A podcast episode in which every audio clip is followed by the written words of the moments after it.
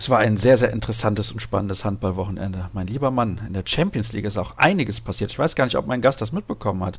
Gary Paumann von der Zone. Hallo Gary, hast du das mitbekommen, diese Ergebnisse in den Hinspielen der Viertelfinals der Königsklasse? Einen wunderschönen guten Tag erstmal. Ich freue mich natürlich dabei zu sein. Und ja, ich habe es so mit einem halben Auge verfolgt. Paris Saint-Germain natürlich, weil ich selber die Stadt Paris sehr geil finde, mit einem größeren Auge. Und ja, da sind mir beide Augen dann auch erstmal rausgefallen, wenn man das so will.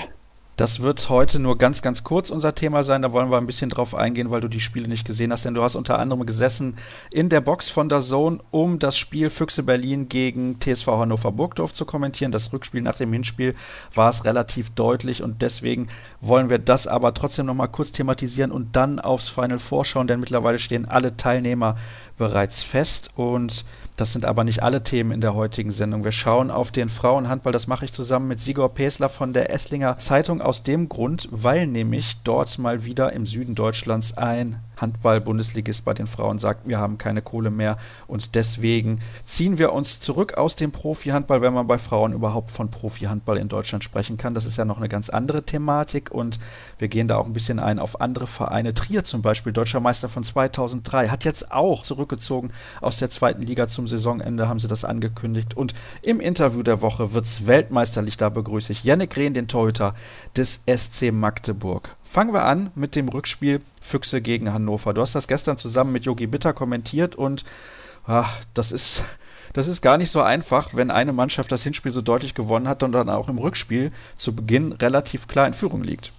Genau so kann man es zusammenfassen. Also da ist dann natürlich auch die eigene Erwartungshaltung eher gering. Man hofft dann vor allem auf diese ersten Minuten, dass dann Hannover Burgdorf in dem Fall sich doch nochmal zeigt, dass vielleicht so ein kleines Fünkchen an Hoffnung nochmal aufkeimen kann. Aber letztlich war das von Beginn an durch. Klar, das Ergebnis liest sich jetzt enger, als es war, vielleicht aufgrund der Tatsache, dass dann 32 Minuten halt gar nichts mehr zu erwarten war von Hannover. Füchse Berlin haben das komplett kontrolliert und dann unterm Strich auch hochverdient ins Final Four eingezogen. Das war relativ locker und souverän dann in diesen beiden Spielen. Man muss aber auch dazu sagen, für alle, die die Partie nicht gesehen haben, Fabian Böhm und Morten Olsen haben bei den Recken noch gefehlt und das ist dann schon ein herber Qualitätsverlust. Absolut. Also gerade gestern in diesem Rückspiel war das sehr, sehr offensichtlich. Da kam aus dem Rückraum viel zu wenig. Ich kann mich erinnern, es waren, glaube ich, 20 Minuten bereits gespielt. Da hat dann Kai Heffner mal sein allererstes Tor markieren können. Vorher von ihm auch fast gar nichts zu sehen gewesen. Der hatte die Partie begonnen über die Mittelposition mit. Fand ich erstmal einen relativ interessanten Ansatz. Dann halt dieses klassische Manöver mit zwei Linkshändern zu agieren auf Rückraum rechts und Rückraum Mitte. Dachte, hm, Vielleicht kann da ein bisschen was draus entstehen, aber die Berliner haben sich da halt überhaupt nicht beeindruckt gezeigt. Und dann ist dieser Effekt auch sehr, sehr schnell verpufft. Und Morten Olsen, klar, die Bedeutung allein hat man dann ja auch wieder anhand des Hinspiels gesehen, wo er bester Mann war mit elf Toren geworfen und es trotzdem noch so eine deutliche Niederlage geworden ist. Also wenn da zwei von den drei großen Namen, wenn man das so vielleicht runterbricht, bei Hannover fehlt, dann sind das Minimum einer zu viel. Kai Häfner auf der Mitte, also ganz ehrlich, von seiner Art, Handball zu spielen, ist das doch kein Spielmacher.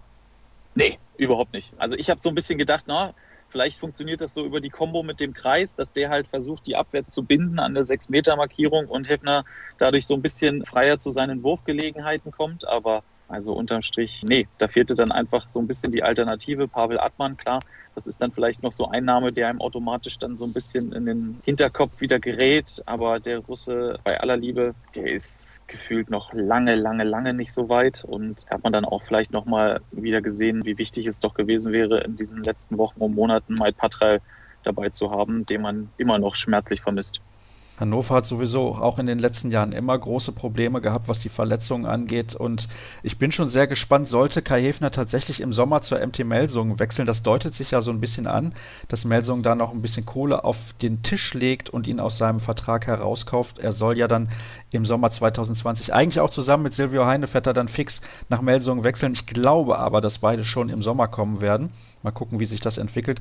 Dann wird es schwierig in Hannover. Also dann haben sie natürlich auf der Linkshänderposition im Rückraum nur noch Nick Zechte und müssten da einen anderen dazu kaufen. Also das wird nicht einfach in Hannover. Was kannst du zu den Füchsen sagen? Die haben das eigentlich locker runtergespielt. Ne? Also die haben da von Anfang an nichts anbrennen lassen und als dann klar war, wir sind durch, haben sie im zweiten Durchgang auf Sparflamme gespielt.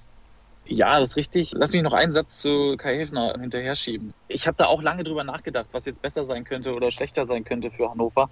Aber bin mittlerweile bei dem Punkt, dass es eigentlich nur praktisch sein würde, wenn der tatsächlich in diesem Sommer schon weggeht, weil man schon merkt, ja, jetzt muss man mal vorsichtig sein, man will ihm auch nichts unterstellen, aber irgendwie hat er doch einen deutlichen Leistungsabfall und hat jetzt nicht mehr so diese, diese Aura vielleicht um sich herum, um so diese gesamte Mannschaft mitzureißen, die man dann vielleicht auch im Handball noch als Kapitän gut vertragen könnte.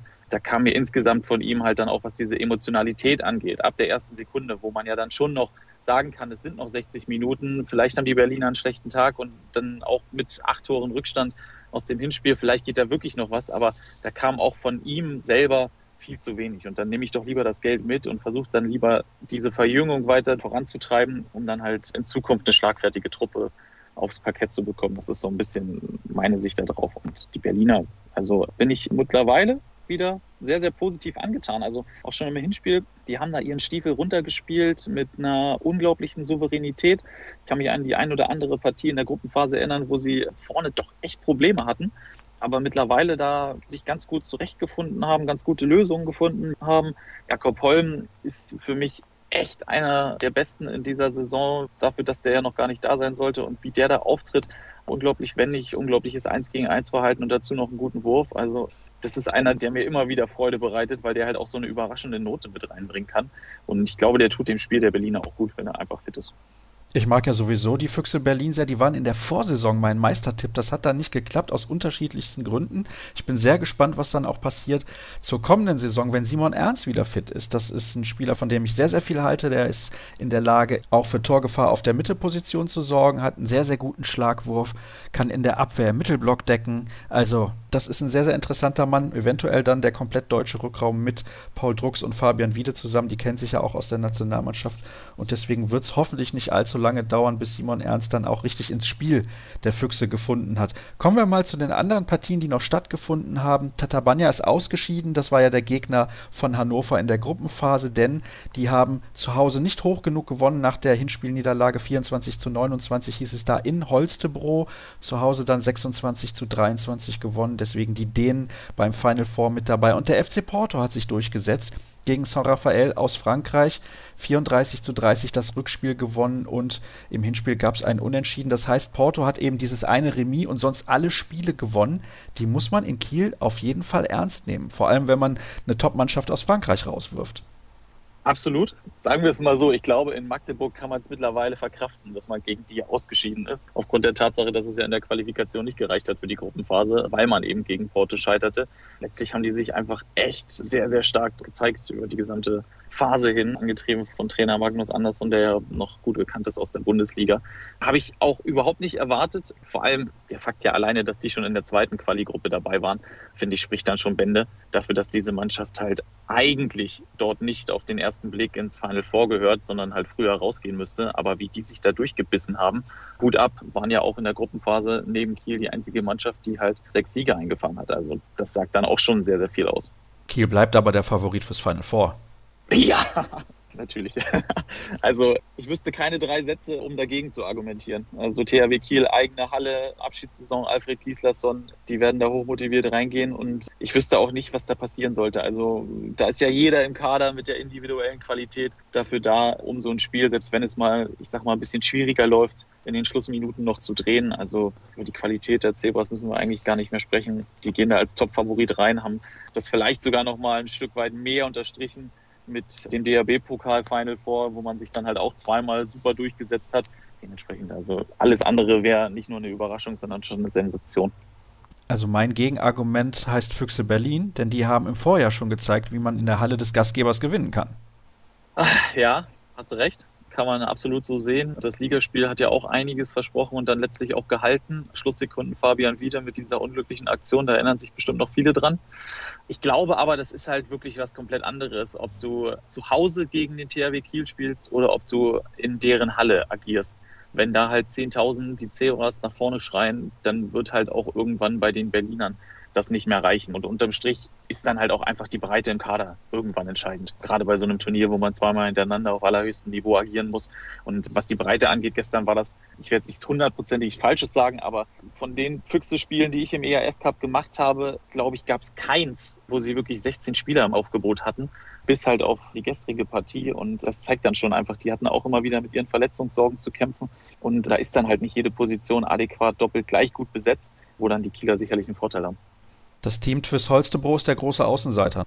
Ja, absolut. Also Halbfinale, glaube ich, könnte man glücklich sein, wenn man auf die als erstes trifft, damit man da dann vielleicht doch die ein oder anderen Prozentpünktchen noch sparen kann, um dann halt im Endspiel Vollgas zu geben.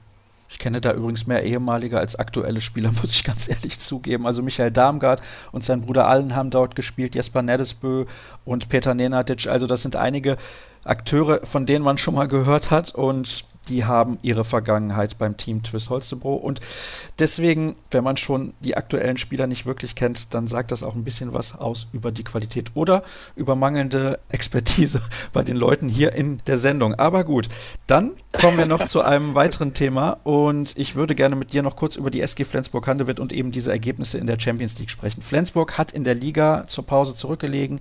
In Göppingen mit 9 zu 10 hat das Spiel am Ende aber relativ souverän mit fünf Treffern gewonnen und in der der zweiten Halbzeit eine richtige Leistungssteigerung aufs Parkett gelegt.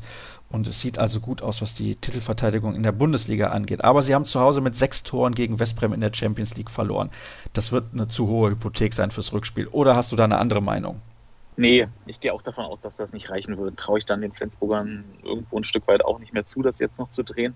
Aber ich finde, das ist so ein bisschen das vergleichbare Thema nicht ganz auf gleichem Niveau, aber was ich gestern auch über Hannover gesagt habe. Die waren jetzt das zweite Mal erst im ERF Cup dabei. Das heißt, dieses Viertelfinale, auch wenn man da sang- und klanglos ausgeschieden ist, das war für die ein Riesenerfolg. Und bei den Flensburgern gehe ich noch einen Schritt weiter zurück. Ich finde, was Mike Machulla da insgesamt geleistet hat, nicht nur letzte Saison, sondern auch in dieser Saison, das ist halt unfassbar. Also jeder hat ja im Vorfeld dieser aktuellen Spielzeit eigentlich gesagt in der Handball-Bundesliga, na klar, die sind Meister, sind deswegen auch automatisch wieder ein Stück weit mit Favorit.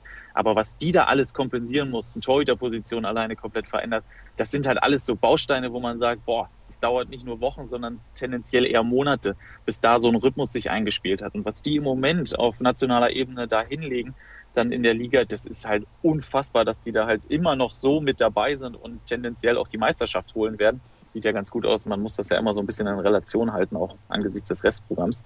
Aber dann sind wir dann bei diesem Punkt mit der Champions League, so eine Mannschaft, wenn die sich dann erstmal noch ein Stück weit mehr gefunden hat, wenn dann noch punktuell der ein oder andere dazukommt. Jetzt gibt's ja dann im Sommer auch wieder eher negative Abgänge. Dann haben sie vielleicht mit Blick auf die Zukunft die Möglichkeit, da was Großes entstehen zu lassen, dass man dann halt auch so, ich sag mal, schlechtere Tagesformen mal wettmachen kann in einem Rückspiel. Aber zum jetzigen Zeitpunkt, glaube ich, wird das noch nicht reichen.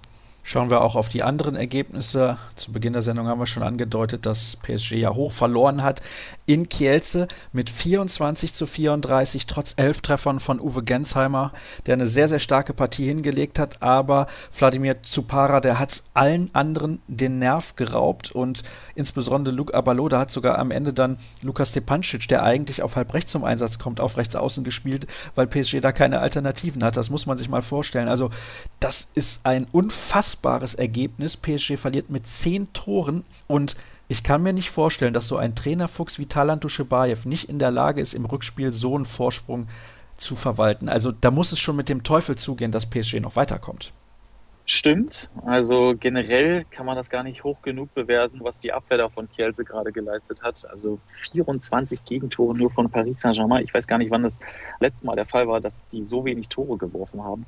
Das Einzige, was jetzt noch Mut macht, ist eben, dass sie zu Hause spielen, dass sie da halt diese Weltklasse auf jeder Position noch mit dabei haben. Aber bin an sich komplett bei dir. Also Talan Jujubayev, der hat ja immer was Überraschendes im Petto, obwohl man ja weiß, dass da irgendwie was kommen wird. Aber ich glaube auch tendenziell eher, dass das dann ausgeträumt ist. Wieder mal der Traum von PSG, was den Titel angeht und dann halt auch für Uwe Gensheimer in seinen letzten Wochen, Monaten da in der französischen Millionenmetropole.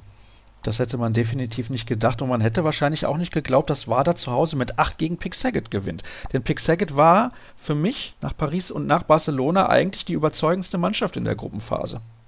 Absolut, war ich auch sehr, sehr überrascht, weil die ja auch insgesamt sich ja unglaublich gesteigert haben. Also man hatte ja eigentlich immer so im Kopf abgespeichert, okay, es gibt Westbrem, es gibt Saget, aber da ist dann schon noch eine kleine Kluft dazwischen und danach kommt im ungarischen Handball ganz viel, was halt deutlich weiter dahinter steht.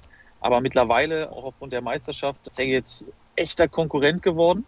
Umso überraschender dann halt doch, dass sie so eine deutliche Pleite haben hinnehmen müssen. Die sind ja auch im Pokal relativ weit gekommen. Saget stand dann im Finale gegen Veszprem und auch in der Liga hatte man, wenn sie aufeinander getroffen sind, eigentlich immer das Gefühl, dass das jetzt mittlerweile so eine Duelle auf Augenhöhe waren. Deswegen war ich mir eigentlich sicher, dass die auch ein größeres Wörtchen mitreden würden im Kampf um das Weiterkommen. Und das ist anscheinend nun nicht der Fall. Klar, acht Tore kann man durchaus aufholen und in Saget herrscht auch eine sensationelle Stimmung. Übrigens, auch in Skopje herrschte eine unfassbare Atmosphäre. Also da kann man sich gerne nochmal das ein oder andere Video auf Social Media ansehen. Also das war schon sensationell. Christian Dissinger hat mir geschrieben, es war eine surreale Stimmung und das hätte er in seiner Karriere bislang noch nicht erlebt. Ein Ergebnis wollen wir euch auch nicht vorenthalten. Das ist das von Barcelona in Nantes mit 32 zu 25 gewonnen. Und ich ratter jetzt die Ergebnisse nochmal runter, weil ich sie nicht alle genannt habe. Westbrem gewinnt mit 28 zu 22 in Flensburg und war da in eigener Halle mit 31 zu 23 gegen Saget. Wie gesagt, Kielce 34-24 zu Hause gegen Paris Saint-Germain. Dann sage ich recht herzlichen Dank, Gary, für deine Einschätzung zu Beginn dieser Sendung, was all diese Ergebnisse und Spiele betrifft. Und wir machen eine erste kurze Pause in der heutigen Ausgabe und sind dann gleich wieder zurück. Weiter geht's mit Episode 213 von Kreisab und wir beschäftigen uns jetzt nach dem internationalen Männerhandball mit dem nationalen Frauenhandball und das Thema ist nicht ganz so positiv belastet. Ich begrüße zunächst mal meinen Experten, das ist Sigor Pesler von der Esslinger Zeitung. Hallo Sigor. Ja, hallo Sascha. Es ist nämlich so, du kümmerst dich unter anderem in deiner Funktion als Redakteur um den TV Nelling. Das ist ein Bundesligist. Der ein oder andere mag das wissen, aber für diejenigen, die es nicht wissen, momentan Tabellenletzter in der ersten Bundesliga bei den Frauen und mittlerweile ist so gut wie durch, dass die Mannschaft sportlich auch den Klassenerhalt nicht schafft, aber man zieht sich zurück aus dem Profi-Handball, zumindest offiziell aus dem Profi-Handball, denn ich bin immer noch der Meinung, dass auch erste oder zweite Liga im deutschen Frauenhandball mit Profitum nicht so sonderlich viel zu tun hat. Vielleicht kannst du mal kurz erklären, wie genau ist die Situation in Nellingen? Also Nellingen ist ja, du sagst, nicht ganz so bekannt. In der ersten Liga stimmt das. Allgemein im Frauenhandball ist es schon, denke ich, eine Nummer. Die Mannschaft ist immerhin seit 15 Jahren jetzt in der zweiten und ersten Liga dabei, ist in der Jugendarbeit, glaube ich, schon bei den Guten, zumindest im Süden, wo ja insgesamt eine gute Jugendarbeit gemacht wird.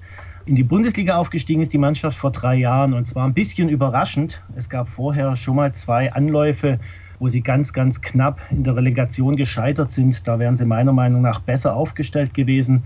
Und sie haben es eben nicht geschafft, in diesen drei Jahren Bundesliga die Strukturen und auch die finanziellen Möglichkeiten so zu verbessern, dass man sich in dieser Liga halten kann. Man sagt ja immer, das erste Jahr mit Glück überstehen und dann spätestens im zweiten Jahr die Strukturen anpassen, sonst klappt es nicht.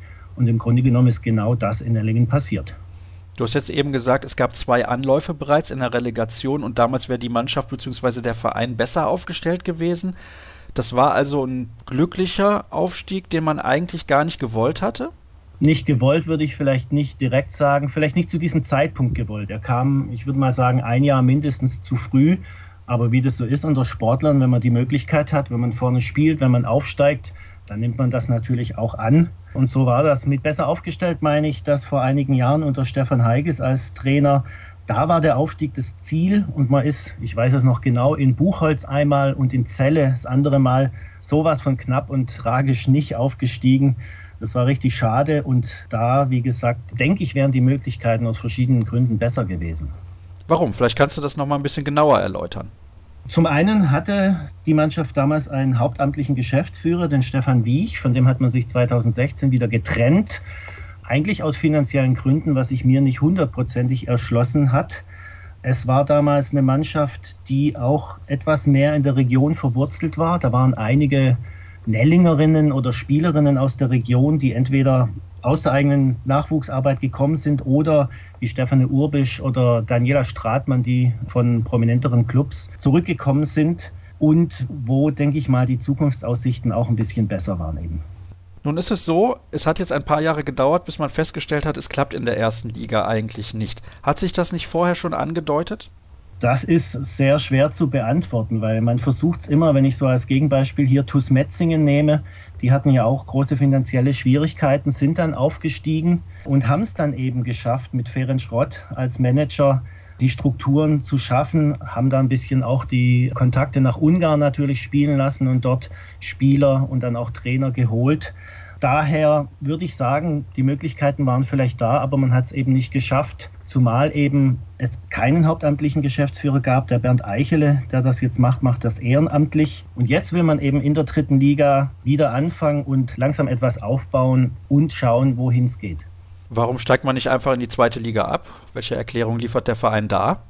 Die Frage habe ich mir am Anfang auch gestellt, zumal die Mannschaft eigentlich in der zweiten Liga ihre schönste Zeit hatte. Wenn man das mal anguckt, es war vor zwei Wochen das Derby gegen Metzing und das ist hier das Derby, das sind immer ganz heiße Spiele gewesen. Da waren, ich weiß es nicht, 350 Zuschauer da. Als es noch ein Derby in der zweiten Liga war, da war die Halle mit 1000 Zuschauern voll.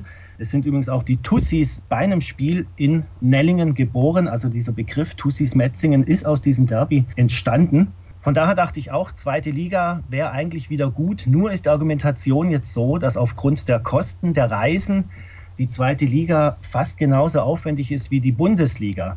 Ich weiß noch, früher gab es da mal das Spiel Harrislee gegen Allensbach in der eingleisigen Bundesliga. Das sind 1000 Kilometer. Das muss man erst mal machen. Und deswegen hat der Verein gesagt, der Unterschied, der finanzielle, der organisatorische, ist nicht so groß. Und deswegen gehen wir gleich ganz in die dritte Liga runter. Ist das nicht aber eigentlich der richtige und vernünftigere Schritt dann, zu sagen, okay, wir machen den richtigen Cut und versuchen langsam aber Schritt für Schritt alles dann wieder so aufzubauen oder auf breitere Beine zu stellen, damit wir dann in der Lage sind, irgendwann wieder in die zweite Liga aufzusteigen? Und dann, wenn wir uns da richtig aufgestellt haben und wieder etabliert sind, können wir dann irgendwann auch in die Bundesliga wieder aufsteigen. Ich denke, vom Kopf her betrachtet ist es sicherlich der richtige Schritt. Andererseits denke ich, dass es schon einige Fans in Nellingen bedauern werden, dass jetzt eben diese lange Bundesliga- und Zweitliga-Ära endet und der Verein muss jetzt natürlich rangehen und das auch schaffen mit den Strukturen. Und da muss er sich sicherlich ein bisschen Zeit nehmen, aber er muss auf gut Deutsch in die Pötte kommen. Weil, was passiert sonst? Sonst, es gibt ja viele Beispiele von Vereinen, die dann einfach auf Jahre verschwunden sind. Wobei man dazu noch sagen muss, auch was den Schritt betrifft, der Verein ist ja nicht insolvent gegangen. Viele Vereine oder einige Vereine, namhafte Frauen-Bundesliga-Vereine sind verschwunden, weil sie insolvent gegangen sind. In Nellingen war es nicht so. Die haben die Notbremse vorher gezogen. Der Etat von 400.000 Euro ungefähr oder ein bisschen weniger war jetzt die letzten zwei Jahre schon schwer zu stemmen. Jetzt war eine Situation, dass viele Spielerinnen gehen. Und es ist immer so, wenn Spielerinnen, die Talent haben, gehen zu einem Konkurrenten, die Plätze adäquat zu besetzen, wird eher teurer als weniger teuer. Vom Nachwuchs kommt im Moment nicht so viel. Von dem her war es sicherlich richtig, die Notbremse zu ziehen, anstatt vielleicht irgendwann doch wie andere in die Insolvenz zu gehen. Das kann ich absolut unterschreiben, weil ich finde immer, wenn man dann meint, man müsste es unbedingt durchziehen, wie das bei anderen Vereinen in den letzten Jahren leider der Fall gewesen ist, beispielsweise in Leipzig, da hat dann niemand etwas davon. Das heißt, wenn ich dich richtig verstehe, der Verein geht nicht mit Schulden in die dritte Liga. Also soweit es meine Einblicke erlauben, nicht. Nee, also der Etat war wohl jetzt gedeckt, soweit nur. Es wäre eben für die Zukunft nicht gelungen. Und man sagt ja immer hier im Süden, da liegen die Sponsorengelder auf der Straße. Das ist was, was hier schon seit Jahren diskutiert wird. Das ist eben in einem Bereich wie Handball und vor allem in einem Bereich wie Frauenhandball nicht so einfach. Wir haben ja tatsächlich mit dem VfB Stuttgart so einen Bundesligisten, bei dem doch einige Sponsoren offensichtlich lieber in der dritten oder vierten Reihe stehen, anstatt einen Handball-Frauen-Bundesligisten oder auch einen Männer-Drittligisten zu unterstützen. Es gibt welche, die es machen, aber es läuft nicht so gut, wie man es vielleicht in dieser wirtschaftsstarken Region hier vermuten könnte. Du hast gerade eben den Etat angesprochen, 400.000 Euro ungefähr. Also das ist natürlich unfassbar wenig, wenn man das mit dem Fußball mal vergleicht. Was glaubst du denn, wie viel Geld würde man in Nellingen benötigen, um sportlich immer in der Lage zu sein, problemlos die Klasse zu erhalten?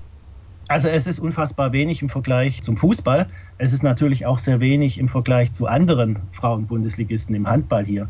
Da gibt es ja diese Zweiklassengesellschaft ein bisschen in der Bundesliga, die Teams vorne wie Bietigheim, Thüringen oder auch Metzingen, die natürlich deutlich mehr Geld zur Verfügung haben.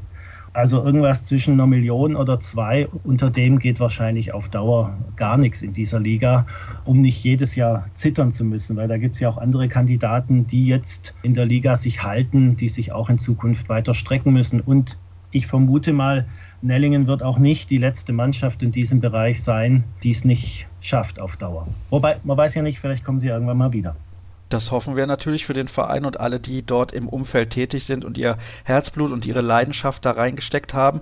Das ist ja auch immer sehr, sehr schade, wenn sich dann die Wege trennen, wenn man viele Jahre miteinander zu tun hatte und das ist ja dann auch für viele ein ganz, ganz wichtiger sozialer Treffpunkt. Das vergisst man immer und unterschätzt man meiner Meinung nach auch. Und wenn wir mal schauen in der Bundesliga, was da für Orte bzw. für Städte mit dabei sind, also ich nenne sie lieber mal Orte, weil Städte sind es oft nicht.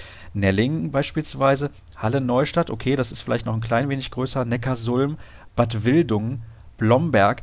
Also das ist natürlich auch in solchen Orten sehr, sehr schwer, überhaupt irgendwelche Sponsoren zu generieren. Ich meine, wie viele Einwohner hat Nellingen denn überhaupt? Also Nellingen ist die größte Teilgemeinde der Stadt Ostfildern, hier auf den Fildern, so im Speckgürtel von Stuttgart, südlich von Stuttgart. Da wohnen viele Menschen, die im Großraum Stuttgart arbeiten. Ostfildern hat so knapp 40.000 Einwohner. Dazu gehört übrigens auch Scharnhausen, kennt man aus dem Männerbereich, denke ich mal noch ein bisschen von Göppingen, Scharnhausen damals. Und das ist natürlich eine Größe, wo sowas schwierig zu machen ist. Andererseits, man sieht ja viele Beispiele in Sportarten, die nicht Fußball heißen, dass in kleineren Gemeinden, wenn ein Verein so ein Alleinstellungsmerkmal ist, da durchaus erfolgreich arbeiten kann. Also ob das das Problem ist, weiß ich jetzt nicht. Im Handball gibt es ja viele kleine Orte, die da erfolgreich sind. Wer weiß außer Handball zum Beispiel, wo Lütze Linden liegt? Ja. Die sind ja auch nicht mehr dabei. Das ist sehr, sehr interessant, dass du diesen Verein ansprichst. Da gibt es nämlich eine Liste, die ich mir mal vorbereitet habe und dort sind einige prominente Namen aus dem Frauenhandball zu finden. Der TUS Walle Bremen, fünfmal deutscher Meister zwischen 91 und 96. Der TV Lütze Linden, in Hessen liegt das, in der Nähe von Gießen, siebenmal deutscher Meister, unter anderem auch Europapokalsieger der Landesmeister zwischen 1988 und 2001. Der erste FC Nürnberg, Meister 2005, 2007 und 2008. Der Frankfurter HC, Meister 2004. Der HC Leipzig natürlich, sechsmal Meister zwischen 98 und 2010. Und Trier, Meister 2003, hat jetzt auch gesagt, wir machen das jetzt hier nicht mehr, das bringt einfach nichts, wir haben die Kohle nicht. Also das sind insgesamt 23 deutsche Meisterschaften zwischen 1988 und 2010, die nicht mehr in der Frauenhandball-Bundesliga vertreten sind. Einige Vereine davon gibt es gar nicht mehr. Das ist kein gutes Zeichen, Sigor. Das ist bestimmt kein gutes Zeichen. Trier ist übrigens auch dafür ein schönes Beispiel. Also ich erinnere mich an die Zeit, als Trier, wenn ich mich nicht ganz täusche, einige Jahre hintereinander nur in der Bundesliga geblieben sind, weil ein anderer Verein zurückgezogen hat oder nicht aufgestiegen ist. Und so ist es ja auch jetzt, wenn man in die zweite Liga schaut. Da spielen Mannschaften vorne und wollen gar nicht hoch. Also wenn man das anschaut, da läuft doch irgendwas schief im Sport, wenn Vereine sagen, wir haben eine super Mannschaft, wir schaffen sportlich den Aufstieg, aber wir wollen nicht hoch, weil wir befürchten müssen, dass uns das finanziell den Kopf kostet. Ich habe da jetzt mal einen Vorschlag, der klingt ein bisschen wild, aber vielleicht hast du eine Meinung dazu. Also ich bin mir sicher, dass du eine Meinung dazu hast. Eine geschlossene erste Liga. Weiß ich nicht. Mein Vorschlag wäre wieder eine zweigleisige zweite Liga, weil da sich dann Vereine sicherlich im finanziellen Rahmen ein bisschen besser entwickeln können. Eine geschlossene erste Liga, so ein bisschen das NBA-Prinzip, hat was, aber sind wir mal ehrlich, wenn es Auf- und Abstiege nicht mehr gibt, wäre es irgendwie auch schade. Da fehlt doch ein bisschen das Salz in der Suppe dann, oder?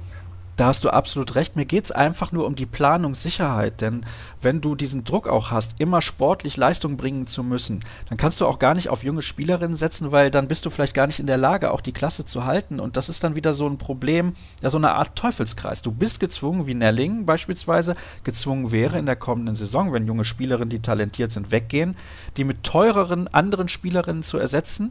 Das hast du ja eben auch angesprochen. Das ist so ein bisschen meine Denkweise. Ja, aber auch diese Vereine brauchen dann natürlich einen Unterbau. Das war jetzt auch in Dellingen ein bisschen das Problem. Die hatten bis vor ein paar Jahren eine Drittligamannschaft als zweites Team. Die ist dann zweimal abgestiegen. Jetzt hat die Mannschaft aktuell gerade wieder den Aufstieg in die Baden-Württemberg-Oberliga, also die vierte Liga, geschafft, wodurch zusammen mit der guten A-Jugend ein gewisser Unterbau wieder da ist. Nur besteht jetzt das Problem, dass der Unterschied ist nur noch eine Liga ist. Dritte Liga und vierte Liga das auch ist die nächste Herausforderung für den Verein, hier beide Mannschaften stark genug aufzustellen. Also es ist ein sehr, sehr interessantes und spannendes Thema und ich bin auch der Meinung, dass da ja, die Verantwortlichen auch im deutschen Handball bzw. im Frauenhandball noch bessere Möglichkeiten entwickeln müssen, beziehungsweise Konzepte innovativer sein müssen, um irgendwie mehr Sponsoren zu akquirieren. Also irgendwie ist diese Entwicklung, wenn man auch nochmal auf diese Liste schaut mit diesen 23 Meistertiteln seit 1988, die jetzt nicht mehr hochklassig vertreten sind, fast schon alarmierend. Also ich weiß nicht, Sigor, ich habe nicht so den Eindruck, dass sich da in den letzten Jahren sonderlich viel zum Positiven entwickelt hat. Also die Entwicklung ist vor allem in dem Bereich, finde ich, nicht sehr positiv, weil eben die Nachwuchsspieler immer schwerer es haben, aufzusteigen. Ich habe vorhin erwähnt, in der Zeit, als Nellingen in der zweiten Liga ein Spitzenteam war, da saßen wirklich noch die Omas von den Spielerinnen auf der Tribüne, weil sie viele kannten. Heute ist es unheimlich viel schwieriger, auch durch die Professionalisierung in der Bundesliga, in der ersten Bundesliga, Spielerinnen von unten hochzuholen. Und ich denke, da liegt natürlich auch die Krux. Man braucht mehr finanzielle Mittel und die Durchlässigkeit. Das ist gar keine Kritik an den Vereinen. Die Durchlässigkeit wird immer schwieriger. Vielleicht liegt es auch daran, dass wir nicht genug Talente haben. Das kann natürlich auch sein, wenn ich viele top ausgebildete Spieler in die Ligen hole, haben es natürlich auch die Talente schwerer. Aber wenn ich hier gucke, gerade hier im Süden, hier haben wir ja auch die Entwicklung in den letzten Jahren gehabt, das darf man auch nicht vergessen. Vor einigen Jahren gab es hier keinen einzigen Frauenbundesligisten.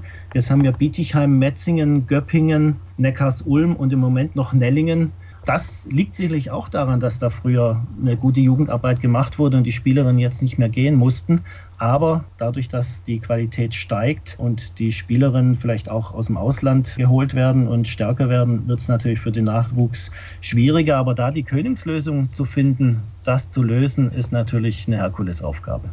Absolut. Du kannst dich übrigens gerne melden, wenn du eine Lösung gefunden hast. Könnte nur ein bisschen dauern. Dann sprechen wir erst in zwei, drei Jahren miteinander. Ja, mich würde es auch interessieren. Also, ich habe es gesagt, es ist ein sehr, sehr interessantes Thema und vielleicht gehen wir da dann im Herbst nochmal ein bisschen genauer drauf ein, wie sich das dann da entwickelt hat, nicht nur in Nelling, sondern auch bei anderen Mannschaften. Ich möchte da auch gerne mal mit ein paar Verantwortlichen sprechen, die bei diesen Vereinen mit dabei gewesen sind wo es dann nicht geklappt hat, auf Dauer sich zu etablieren. Beispielsweise in Nürnberg sehr, sehr interessante Historie dieses Vereins, der dann nochmal drei Meisterschaften in den Nullerjahren gewonnen hat. Oder auch natürlich der HC Leipzig als das prominente Beispiel, Negativbeispiel leider, wo es nicht mehr geklappt hat finanziell. Sigor, herzlichen Dank natürlich auch an dich. Wir machen noch eine kurze Pause in der heutigen Ausgabe und dann geht es gleich weiter mit dem Interview der Woche. Das Interview der Woche gibt es noch in der heutigen Ausgabe und ich freue mich, einen Weltmeister und mal wieder einen Spieler des SC Magdeburg hier in der Sendung begrüßen zu dürfen. Er ist einer der beiden Torhüter und heißt Yannick Rehn. Hallo Yannick. Hallo, Dankeschön. Und jetzt ist mir übrigens eingefallen, was ich gerade bevor wir mit der Aufzeichnung begonnen haben, nochmal fragen wollte.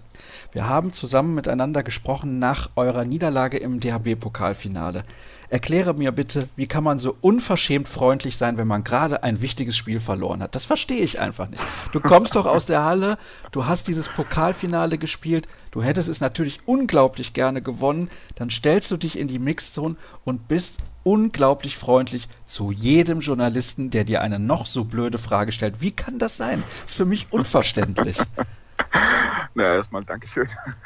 nee, das war, ja, wie soll ich das erklären? Ich habe ja nicht gegen die Journalisten verloren. Also, und ob man gewinnt oder verliert, dann muss man sich trotzdem bereitstellen, die Fragen zu beantworten. Und es war natürlich sehr bitter, aber es ist manchmal so im Sport und dann muss man auch versuchen, die richtigen Wörter zu finden. Und manchmal kann es auch sein, dass man dann emotional sehr darunter leidet und kann nicht die richtigen Wörter finden. Aber ich versuche halt, das alles so ruhig wie möglich zu beantworten nach dem Spiel. Ist das eigentlich bei dir auch bei wichtigen Siegen so? Weil ich glaube, bei dem WM-Finale, da haben wir zum Beispiel nicht miteinander gesprochen oder als ihr vor ein paar Jahren mit Magdeburg den Pokal gewonnen habt, haben wir auch nicht miteinander gesprochen, dass du dann die Freude auch nicht so zeigst, dass du quasi immer gleich bist, was das angeht, emotional?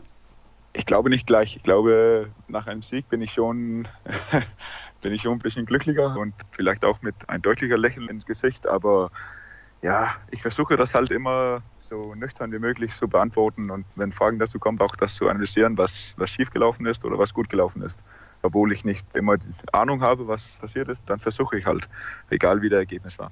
Ist das auch so ein bisschen die dänische Schule? Ihr seid alle aus Dänemark sehr, sehr professionell, was das angeht. weiß nicht, ob man das als Schule bezeichnen kann, das ist mehr so persönlich. Also einige sind vielleicht auch mehr emotional nach dem Spiel. Das ist halt unterschiedlich. Ich glaube nicht, dass es liegt an, weil ich Däne bin. Jetzt hast du eben gesagt, auch nach Niederlagen oder generell versuchst du immer sehr nüchtern alles zu analysieren. Wie analysierst du denn die Niederlage gestern gegen die Rhein-Neckar-Löwen? Oh, ja, ist ja gut, dass wir gestern nicht gesprochen haben, weil da war ich schon, ja, wie soll man sagen, da war ich schon in einer kleinen Tiefe. Also schlechtes Erlebnisse, schlecht gespielt. Das war sehr, sehr bitter.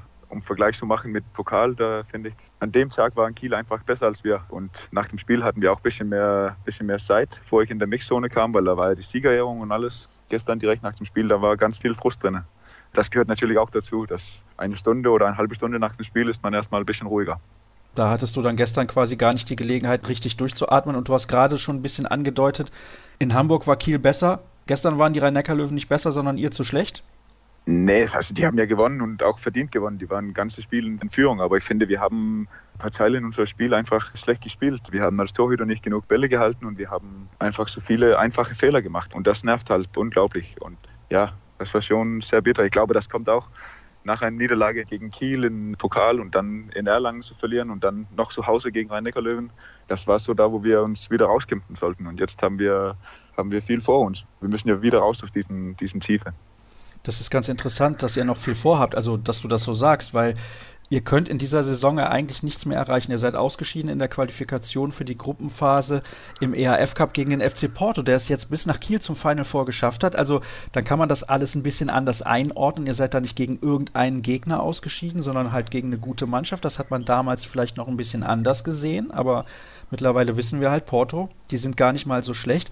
Ihr habt das Pokalfinale verloren und in der Meisterschaft könnt ihr jetzt auch nichts mehr erreichen. Und vor der Saison hat Christian O'Sullivan, euer Kapitän, gesagt, ihr wollt gerne einen Titel gewinnen. Was könnt ihr denn jetzt anfangen noch mit dieser Saison? Ist ein bisschen schwierig irgendwie. Ja, natürlich. Das ist eine große Enttäuschung für uns. Erstmal das Niederlage in Porto, das hat auch sehr wehgetan. Die waren gut. Ich finde aber auch, das ist ein Spiel, den müssen wir eigentlich gewinnen. Ich finde, wir sind eine bessere Mannschaft, aber an dem Tag halt nicht. Aber um zurückzukommen, was wir in dieser Saison erreichen können. Also wir wollen uns weiterentwickeln. Und ich glaube, letzte Saison haben wir um die 50 Punkte. Und wenn wir das besser machen können, dann können wir trotzdem sagen, wir haben uns ein bisschen gesteigert im Vergleich zu letzter Saison. Das heißt auch sechs wichtige Spiele noch. Und dass wir wieder rauskommen müssen aus diesen kleinen Tiefe, die wir, die wir haben, wo wir gerade nicht so gut spielen, dann müssen wir wieder, wieder weiterkommen. Und dafür haben wir eine gute Möglichkeit am Sonntag gegen Hannover. Ihr habt aber leider nicht Albin Lagergren zur Verfügung, der noch länger ausfallen wird. Und einer deiner Landsleute ist Metz Christiansen, der sein Vertreter ist auf dieser Position und er tut mir ein bisschen leid, weil ich habe das Gefühl, er ist nicht bei 100 Prozent körperlich auch. Vielleicht kannst du da mal einen kleinen Einblick geben. Es ist schon bestimmt sehr, sehr schwer, wenn man sehr lange nicht so viel spielt und dann auf einmal muss man 100% Leistung bringen. Ich nehme an, ihr seid auch einigermaßen befreundet, weil ihr beide aus Dänemark kommt. Vielleicht kannst du da mal ein bisschen was erzählen.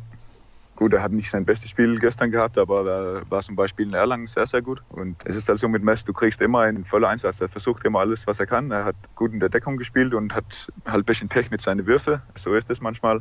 Und er kämpft einfach weiter. So wie ich ihn kenne, dann, dann wird er weiterarbeiten und er wird auch noch sechs gute Spiele machen. Manchmal hast du halt einen schlechten Tag. Das war ja von fast der ganzen Mannschaft gestern so. Bist du ein bisschen traurig, dass er den Verein verlässt? Also ich weiß nicht, wie eng ihr miteinander befreundet seid, aber ich kann mir schon vorstellen, dass es was anderes ist, wenn einer aus dem eigenen Land in der Mannschaft spielt. Ja, natürlich, natürlich. Aber ich wusste auch, dass er, er hat gesagt, er wollte ein paar Jahre hier spielen und dann irgendwann zurück nach Dänemark. Das war ja so der Plan. Und dann ist es so im Profisport, dass der eine geht, der andere kommt. Natürlich hätte ich gern weiter mit ihm gespielt. Wir haben auch viel miteinander zu tun außerhalb des Spielfelds.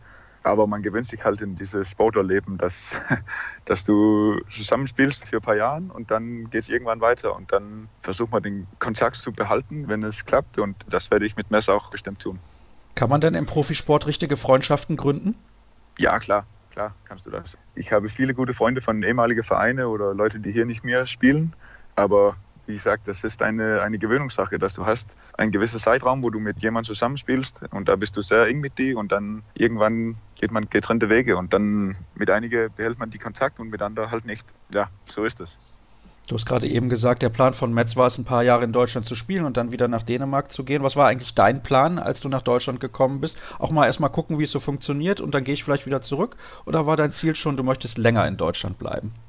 Ja, ich wollte natürlich gern was erleben in Ausland, ob das Deutschland war oder woanders. Jetzt bin ich in Magdeburg gelandet und wir fühlen uns hier sehr wohl, deswegen bin ich auch sehr lange hier. Also ich kann nicht sagen, was so mein Plan ist. Ich weiß auch nicht genau, was Messes Plan war, aber ich glaube, die meisten, die wollten dann irgendwann zurück zu ihrer Heimat und das macht er halt im Sommer und irgendwann kehre ich auch zurück nach Dänemark. Aber der Vertrag läuft ja noch ein bisschen bis 2022, dann wären es acht Jahre in Magdeburg. Aber deine Zeit in Magdeburg hat etwas kurios angefangen. Du hast mir im kurzen Vorgespräch gesagt, Frank Carstens war damals noch Trainer beim SCM. Da mögen sich einige noch dran erinnern, ist schon ein paar Jährchen her. Und zwei Tage, nachdem du den Vertrag unterschrieben hast, wurde er entlassen. Wie erlebt man sowas als Spieler? Ich meine, das ist schon eine kuriose Situation. Ja, das ist bestimmt eine kuriose Situation, aber ja, erstmal habe ich ja mit Frank gesprochen und als Trainer habe ich einen sehr guten Eindruck von ihm bekommen. Und ja, so natürlich war das ein bisschen komisch, wo er dann nicht mehr da war. Das ist ein komisches Gefühl für mich. Aber ich muss auch sagen, ich, ich habe mich nicht nur für Frank Carstens entschieden, ich habe mich ja für den Verein SC Magdeburg entschieden. Und genauso wie es mit den Spielern sind, manche gehen, manche bleiben, so ist es mit den Trainern auch im Profisport. Und deswegen war es für mich auch sehr wichtig, dass ich mich mit dem Verein sehr gut identifizieren konnte. Und ich mag den Verein unglaublich. Und deswegen war das nicht nur mit Frank Carstens mein Vertrag. Obwohl, wie gesagt, das war eine, eine kuriose Situation. Aber so ist es halt. Habe ich dich jetzt richtig verstanden, dass für dich eigentlich gar nicht so wichtig ist, wer der Trainer ist? Nee, das bedeutet schon was. Klar, er ist ja der, der da entscheidet, wer spielt und wie das Training aussieht und sowas. So natürlich bedeutet es was. Aber sofort habe ich das Gefühl, dass Magdeburg ein sehr geiler Verein ist. Also ja, irgendwann war Frank dann nicht mehr Trainer und dann war ich auch sicher, dass dann kam ein neuer guter Trainer. Genauso wie es mit den Spielern sind. Also wenn einer weggeht, dann kommt bestimmt ein neuer guter Spieler. So ist es einfach. Es war ein Verein, die wollten nach oben kommen und haben wir auch geschafft. Wir sind auf einem guten Weg. Also es war mehr so, den Verein war mir wichtig. Und dazu kommt dann, wenn du in einem guten Verein bist, dann hat man normalerweise auch einen guten Trainer. Ja, das ist üblicherweise so. Ich spiele in einem schlechten Verein, deswegen habe ich gar keinen Trainer. Ja? So läuft das bei mir. Lass uns ein bisschen sprechen über dich persönlich. Also, du kommst ja aus einer Handballerfamilie, richtig? Ja, ja, die sind sehr Handball interessiert. Also, vielleicht kannst du das mal kurz erklären, allen, die das nicht wissen. Eigentlich spielen die auch alle oder haben gespielt. Wie ist das genau? Ja, also meine beiden Brüder haben gespielt, meine Cousins haben gespielt, meine Mama war Nationalspielerin und mein Vater war ihr Trainer, kurz nicht in der Nationalmannschaft, aber ein Verein. Die haben sogar einmal gegen Magdeburg gespielt vor 40 Jahren oder so. Ich weiß nicht mehr, wie lange das ist da. Also das ist eine richtig handballbegeisterte Familie. Aber du hast auch Fußball gespielt?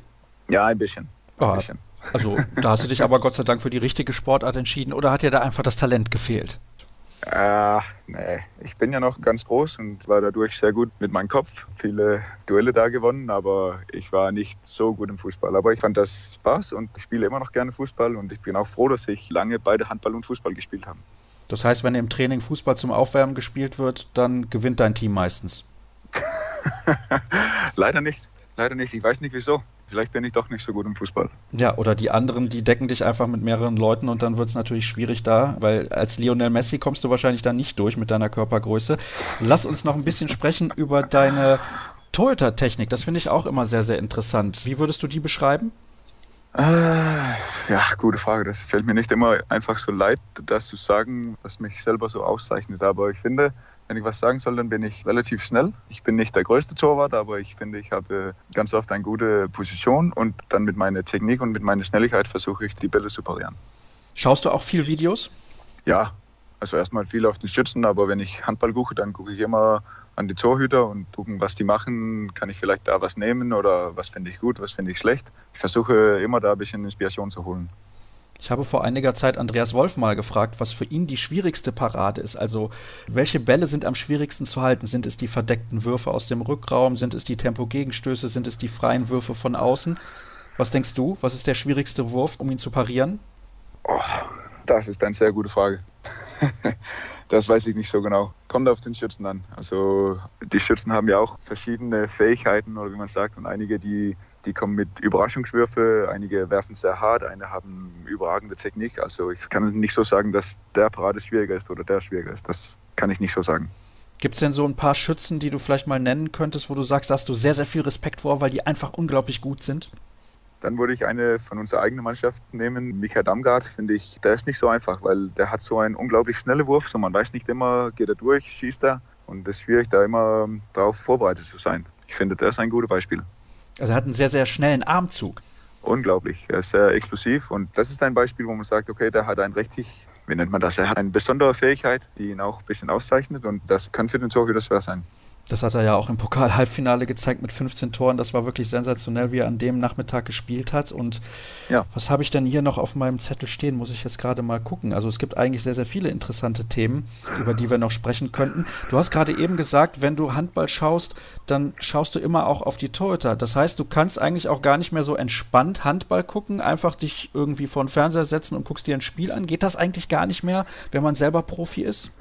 Doch, aber ich bin auch so ein bisschen Handball-Freak, oder wie man sagt. Ich gucke ganz viel Handball, so viel wie, wie möglich. Und ich fühle mich eigentlich immer ganz entspannt, aber das heißt ja nicht, dass ich nichts lernen kann. Ich liege da im Couch und beobachte halt, was die anderen Leute machen. Und vielleicht kriegt man da eine gute Idee. Hast du denn noch mal ein paar Videos von der Handball-Weltmeisterschaft dann auch geguckt? ich habe mich eigentlich nicht die Spiele so richtig geguckt, aber das kommt vielleicht irgendwann, wenn ich mich daran erinnern möchte. Heißt das, du hast so schlechte Erinnerungen vor allem an die Nacht nach dem Finale, ja? da kann ich gar nicht mehr erinnern. Ja, das ist auch eigentlich die einzig richtige Art und Weise zu feiern. Also das war, um da nochmal kurz auf das Thema Weltmeisterschaft zu kommen, also du bist jetzt Olympiasieger und Weltmeister, das ist eigentlich unfassbar, oder nicht? Ja, das ist ja ganz schön daran zu denken. Das vergisst man manchmal so in den Alltag. Aber wenn jemand das sagt oder jemand mich gratuliert, dann bin ich schon stolz. Also diese Weltmeisterschaft im eigenen Land mit diesem kurzen Umweg Hamburg. Ich nehme an, das ist auch so ein Erlebnis irgendwie, wenn du in 30 Jahren daran zurückdenkst, das, das ist irgendwie so ein gefühltes Geschenk auch, dass man das miterleben darf. Natürlich. Das war fast das Größte, was ich in meiner Karriere erlebt habe. Also es war so viel Emotion, so viel Leidenschaft und wir haben das Gefühl gehabt, dass ganze Dänemark hinter uns stand alle haben über Handball gesprochen und wenn wir erst in Dänemark sind, dann kommen alle und gratulieren und das ist einfach ein unglaublich geiles Gefühl und ich bin sehr dankbar, dass ich dabei war. Das kann ich mir vorstellen. Und ich bin natürlich dankbar, dass du bei diesem Gespräch dabei gewesen bist. Ich glaube, wir haben einige interessante Themen angesprochen. Zum Abschluss würde ich gerne noch von dir wissen, hast du am Wochenende auch das Spiel von Kielce gegen PSG gesehen? Nur ganz kurze Teile davon. Und was denkst du über dieses Ergebnis? Das war eine riesengroße Überraschung. Aber das ist halt auch das Schöne in unserem Sport, dass jeder denkt, Paris gewinnt das und dann macht Kielce so ein unglaubliches Spiel. Das finde ich, das macht unsere Sportart genial. Man weiß nie, was kommt im Spiel und wenn du einen schlechten Tag hast, dann kannst du plötzlich mit 10 Toren verlieren, obwohl man eine Weltklasse-Mannschaft hast. Das finde ich schon richtig geil in unserem Sport. Du gehst aber auch davon aus, dass Kielce jetzt weiterkommt. Das weiß man ja nie. Es kann ja auch sein, dass die dann einen schlechten Tag haben und verlieren mit 12 in Paris. Also ich hatte vor dem Spiel gesagt, ich glaube, Paris gewinnt beide Spiele. So jetzt höre ich auf, da so, ja, so analysieren und dann schaue ich einfach, was kommt. Ich bin schon sehr gespannt auf dieses Rückspiel. Ich kann mir beim besten Willen nicht vorstellen, das haben wir ja zu Beginn der Sendung schon thematisiert, dass sich Kielce und der Trainer Talant Duschebaev das noch nehmen lassen. Der wird da irgendwas wieder auspacken aus seiner Trickkiste und dann wird Kielce das schon irgendwie runterspielen. Janek, ich danke dir recht herzlich, dass du mit dabei Bitte. gewesen bist hier im Interview der Woche und ich möchte doch direkt darauf hinweisen, dass am kommenden Montag die Sendung entweder später kommt, vielleicht auch sehr, sehr früh, das weiß ich noch nicht, eventuell aber auch erst am Dienstag, seht es mir nach, denn ich bin auf dem Weg zur Eishockey-Weltmeisterschaft. Dort sehe ich vielleicht übrigens auch Dänemark. Interessierst du dich auch für Eishockey, Janik? Also ich bin kein großer Fan, aber ich habe schon ein paar Spiele geguckt, auch live und ich finde vor allem live macht das richtig Spaß. Das ist in der Tat so. Übrigens, das ist eine Sportart, da ist Deutschland tatsächlich mal besser als Dänemark. Das muss ich am Schluss noch loswerden. Vielen herzlichen Dank und natürlich auch danke an alle Hörer. Alle weiteren Infos gibt's wie immer unter facebook.com slash kreisab, bei twitter at kreisab.de sowie bei Instagram unter dem Hashtag und Accountnamen kreisab. Wir hören uns dann nächste Woche wieder. Macht's gut. Tschüss.